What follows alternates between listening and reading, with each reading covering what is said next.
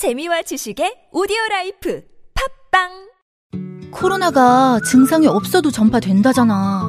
내가 지금 멀쩡해 보여도 걸렸을 수 있다는 거지. 그래서 서울시가 조용한 전파를 미리미리 막으려고 선제 검사라는 걸 시작한대. 증상이 없어도 내가 코로나에 걸렸나? 의심되면 서울시립병원 8곳에서 검사받게 해주는 거지. 그것도 무료로. 한 발 앞서서 차단하는 거 괜찮지? 서울시 홈페이지에서 매주 월요일 선착순 신청이래. 다중 이용시설 갈 때 QR코드 찍는 것도 꼭 알아둬. 서울시의 백신은 변함없이 시민 여러분입니다. 이 캠페인은 서울특별시와 함께합니다. 자, 어, 철학 박사 같지 않은 외모로는 잡상인에 가까운 강신주 철학 박사님 나오셨습니다. 안녕하십니까? 네, 안녕하세요. 네. 예, 이 시간에 에, 취지는 뭐냐면 사실은 시사가 딱 정치, 경제, 사회만을 말하는 게 아니다. 아, 그렇죠. 예. 세상 만사가 다 시사고 그 세상 만사를 철학으로 풀어보겠다. 예. 이 취지거든요. 예. 그래서 보통 시사 방송에 등장하지 않는 주제가 앞으로 등장할 수 있는데 오늘은 어떤 겁니까? 오늘이요? 축구와 야구죠, 뭐. 예. 축구와 야구를 철학적으로 풀기? 아, 풀어야죠. 이게 굉장히 중요하니까. 우리 야구가 올해 주제가 굉장히 조- 마음에 듭니다. 축구 좋아, 축구 좋아하시잖아요. 그래. 축구와 야구가 네. 선택된 거는 축구는 월드컵 예선 중이고 야구는 월드 시리즈 미국에서 이제 포스트 시즌 저희도 이제 뭐 시작을 하고 있고. 우리도 그렇고 미국도 그렇고요. 그렇죠. 뭐 저 요새야 뭐 저기 외국 축구도 많이 보기 때문에 음. 지금 막 그 시간이 아마 거의 겹칠 걸요. 예. 제가 축구하는 시간이라. 축구, 야구 양대 스포츠가 지금 하이라이트를 향해서 가는 게 도중이기 그쵸, 때문에 그쵸. 예. 이것을 축구, 야구를 철학적으로 분석하기 이거는 제가 들어본 적이 없는 아, 그냥 즐기면 안 되죠. 철학적으로 철학적으로 고민을 해봐야죠. 참 쓸데없는 고민 같긴 한데 예. 그런데 어쨌든 축구, 야구를 철학적으로 접근해 보겠다. 예. 이게 어떻게 다른 겁니까? 철학적으로. 아, 일단은 이게 일단 스포츠부터 얘기를 해야 되는데 어, 스포츠라는 게 이제 어, 인간 사이에서 왜 필요하냐면 네. 스포츠라는 게 참 재밌잖아요. 왜냐하면 아주 그 룰들을 따라서 이렇게 진행이 되잖아요. 그러니까 네. 이제 사회라는 게 그렇게 안 되거든요. 그래서 한 사회가 좀 타락하면 스포츠에 대한 저 열강들이 좀 있어요. 음. 판타지가. 왜냐하면 거기서 우리 빤히 보이니까. 최소한의 룰들을 지키지는 최소한의. 룰들을 지키죠. 우리는 막 룰들을 음. 안 지켜가지고 막 법 개정하고 또 만들고 또 만들어서 법이 몇 개인지 모르잖아요. 그러니까 사실 법이 심플하면 심플할수록 뭐 이게 이제 몇몇 이렇게 단서 조항 정도지만 법이 심플하잖아요. 금방 알고. 물론 이제 그거에서 이제 야구와 축구의 차이도 나죠. 그 맞습니다. 그런 점에서 보자면 축구는 어마어마하게 간단하고요. 어마어마하게 갔다고 야구 복잡. 야구를 어마어마하게 복잡해 책이 따로 있고. 예. 네. 그러니까 뭐 힘들죠. 막 그러니까 통계학도 쓰고 막, 막 이렇게 됐는데. 축구는 종이 한 장이고요. 그래서 사실은 야구는 책입니다. 사실은 어떻게 딱 보면은 이제 그 기본적인 사람들이 즐기는 걸로 이제 본다면 한 사회가 이제 좀 정의롭지 못하고 규칙대로 안 돌아가면 어 축구 쪽에 좀 많이 쏠리죠. 그래요? 왜냐 심플하니까 어. 법들이 너무 많아요. 우리는 뭐 그것도 일단은 일차적으로 이제 문제가 있고 스포츠를 일단은 인류가 좋아했었던 이유는 그게 동등한 어 조건, 기회 네. 그리고 규칙 뭐 이런 것도 있고 또 하나가 또 인간의 하나가 폭력성을 사실은. 폭력성도 또 완화를 하죠. 네. 어, 그 충분히 많아죠. 그러니까 사실은 1, 2차 세계대전 하지 말고 월드컵을 해가지고 대충 그걸로 이겨가지고 그냥 그렇게 했으면 음. 되는데 또 인간의 욕심이 또 축구 지면 또 난리 나잖아요. 그러면 우리 저 주먹질 하자 뭐 이렇게 되고 아니면 무기 쓰자 이렇게 되는 건데 사실 어떻게 보면은 막 그 국가 간의 대립이라든가 기타 등등들이 사실 어떤 점에선 스포츠로 많이 완화가 됐다라고 봐도 되죠. 유럽 역사를 말하시는 분들 중에 그 관점에 얘기하는 분들도 있어요. 그러니까 유럽이 끊임없이 유럽에 예. 이제 국경을 마주한 나라가 너무 많다 보니까 유럽 분쟁세가 굉장히 오래됐는데 최근 100년 동안 그런 분쟁이 줄어든 이유가 세계대전 때문에도 있지만 축구가 그 역할을 대신해주고 있다. 그 이렇게 욕구 불만이 제 욕구 불만이 그냥 충분히 해소가 되죠. 그래서 그 갈등이 많은 곳에 축구가 발달하고 예, 독일만 하더라도 그 바이에른 미넨 그쪽 홈 경기장에 딱 하잖아요. 네. 그 저 바이에른 미넨이 지면 큰일 나요.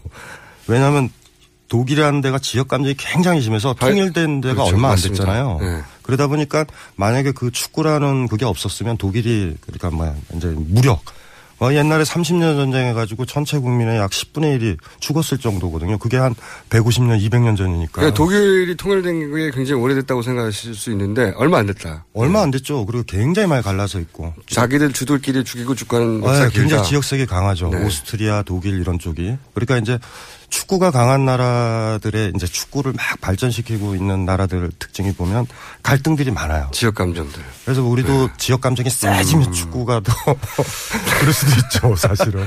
그렇게 말씀하시니까 예를 들어 스페인처럼 예.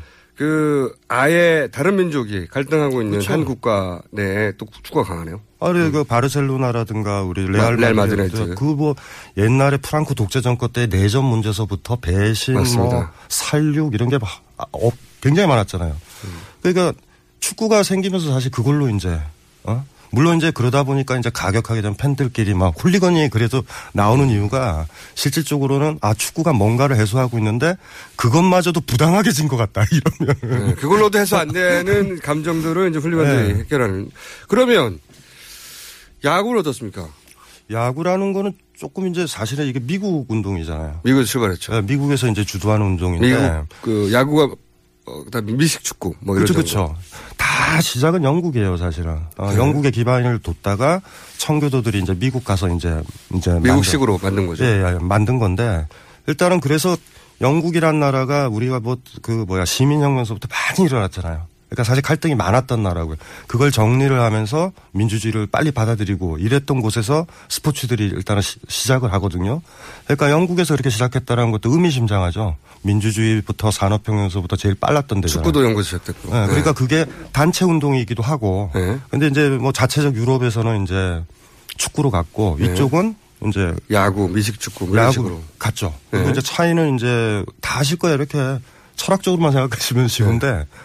어 야구 같은 경우는 뭐 우리가 잘 알다시피 뭐야 20 27명이 죽어야 끝나잖아요. 시간 제한이 없어요. 분명히 죽어야 예, 아웃돼야. 네, 쫙 가요. 네. 그래서 뭐 유명한 얘기도 있잖아. 끝날 때까지 끝난 게 아니다. 네. 그러니까 마지막 타자가요. 계속 파울 내면 3박 4일이든 5박 4일이든 그래서 이제 또 규정이 생기는 거죠. 또, 또, 또, 몇 또. 회 이상은 더 연장할 수 네. 없다거나. 아뭐 그래도. 그래도 기본적으로 그 가능성이 있죠. 근데 네. 축구 같은 거 딱 정해진 딱 시간에 딱 끝나버려야 돼요. 예. 그러니까 그게 이제 그것도 이제 현저한 차이가 있고 미국식의 어떤 미국이라는 나라가 가지고 있는 어떤 하나의 특성인 것 같아. 그런 그런 어떤 느낌들. 저는 제가 이제 미국 스포츠하고 이게 유럽에서 기원하고 유럽에서 인기 있는 축구와 예. 그것이 미국에 가서 미국에서 기원하고 미국에서 인기 있는 스포츠를 딱 비교해 보면 가장 큰 차이가 뭐가 있냐면 미식 축구도 그렇고 이제 제 생각인데 축구는 계속 이어지지 않습니까? 90분 내내 예, 예. 계속 이어지는데 그리고 이제 이쪽에 실력 있다고 해서 음. 너 무조건 공격하면 안 돼. 저쪽도 몇 번은 공격할 기회를 줘야지 어, 말도 안 되거든요. 근데 야구를 보면 너 세 번 하고 그리고 너 세 번 해. 예. 그리고 또 너 세 번 해. 네. 이렇게 기회 형평 이거 굉장히 얘기예요. 생각해 보면 미국의 스포츠들은 그리고 그 축구가 변화된 미식 축구도 마찬가지입니다. 너 네 번 기회 동안 10야드 못 가면 상대편한테 기회를 줘야 돼. 축구로 상상해 보면 너 세 번 차, 너 세 번 차고 말도 안 되거든요. 그러니까 미국에서 기원한 스포츠가 가진 특징 중에 하나는 기회의 균동. 음. 그러니까 끊임없이 그리고 심판이 끊임없는 개입. 개입하죠. 그 다음에 그 판정도 번복이 일어나요. 예.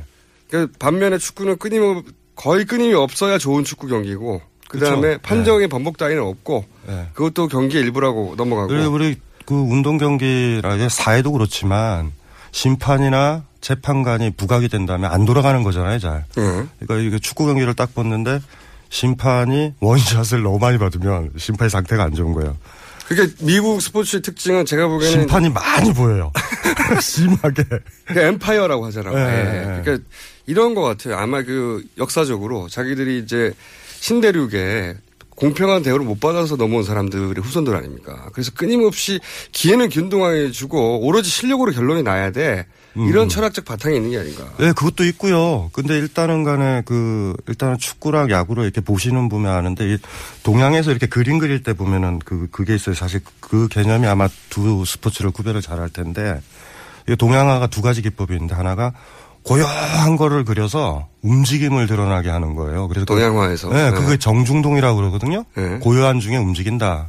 그 다음에 이제 거꾸로도 있어요. 아주 역동적인 그림을 그려가지고 오히려 고요함을 그 동중정이라고 그러거든요. 음, 음. 동중지정. 네. 그러니까 움직임 속에 어, 고요하다. 음. 근데 사실 그 축구 같은 경우는 사실 동중지정에 가깝고 야구라는 건 정중지동에 가깝죠. 어떤 의미에서 그렇습니까? 굉장히 고요하죠. 그러니까 공이 던지고 하더라도 타자가 안 치면은 플레이가 진행이 안 돼요. 아무 일도 아니라 야구가. 아무 일도 아니라요. 예. 그러다 이렇게 보고 있다가 딱 치는 순간서부터 이제 막 시작하고 축구는 계속 움직이다가 골 넣는 장면이라든가 기타 등등 장면에서 아. 딱 멈춰요.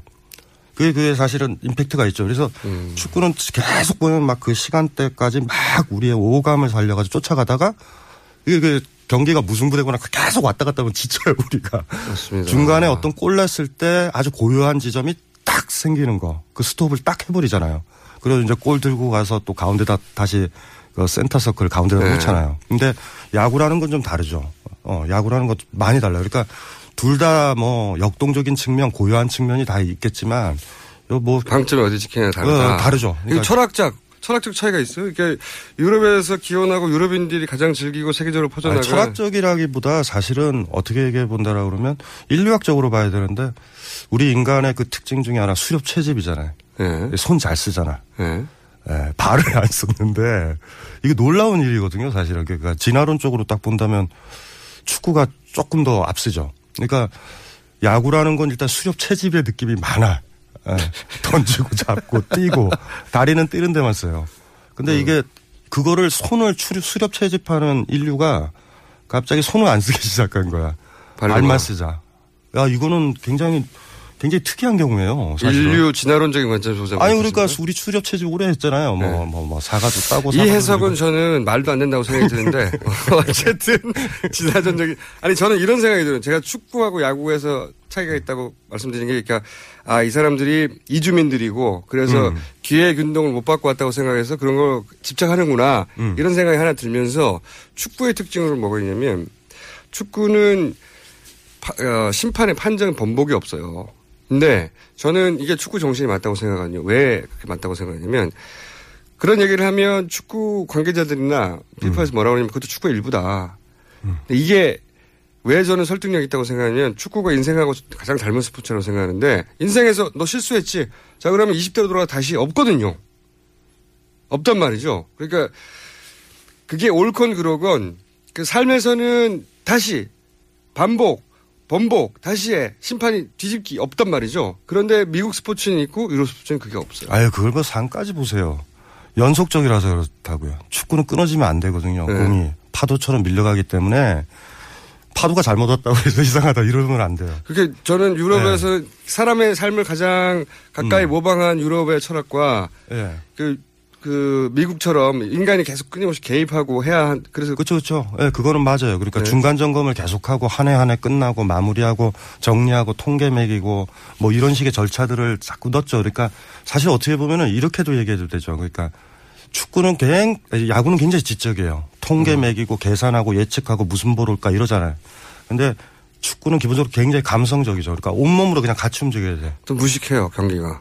예, 무식하죠. 아니 무식한 건 아니에요. 축구를 좋아하지만 정확하게 무식한 건 아니에요. 원시적이라고 하는 게 더 맞겠네요. 예. 삶에 가깝다라는 표현이 사실은 네. 그런 몸동작에서도 나오, 나오는 것 같아요. 그러니까 예측 이런 게 아니라 거의 오감이 움직여서 움직여야 되거든요. 저도 이렇게 옛날에 뭐 운동하거나 그럴 때 보면은 머리를 안 움직이고 그냥 손이 움직일 때 했다고.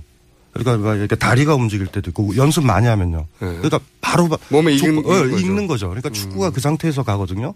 그러니까 이제 끝나고 나면 뭐 이러저런 생각을 할 수 있지만 야구는 계속 생각을 해야 돼요. 음, 지적인 스포츠다. 어, 어, 저 투수가 뭐 던질까. 저도 야구를 좋아하긴 하는데 예. 야구는 좋아하고 축구는 살짝 미치거든요, 보는 동안. 그러니까 그게 그래서 그렇죠. 정신 상태가 약간 어. 나가요. 그런 점에서 아까 얘기했던 그게 맞는 것 같아요. 아, 그러니까 원- 원시성. 예. 어떤 원시성 그러니까 막 주술성, 축제 같은 거. 그러면 철학 박사님이니까 축구의 철학을 대변한다고 할 수 있는 철학자와 야구의 철학을 대변한다고 할 수 있는 어떤 그 기저에 깔린 기조가 같은 철학자가 있습니까 혹시?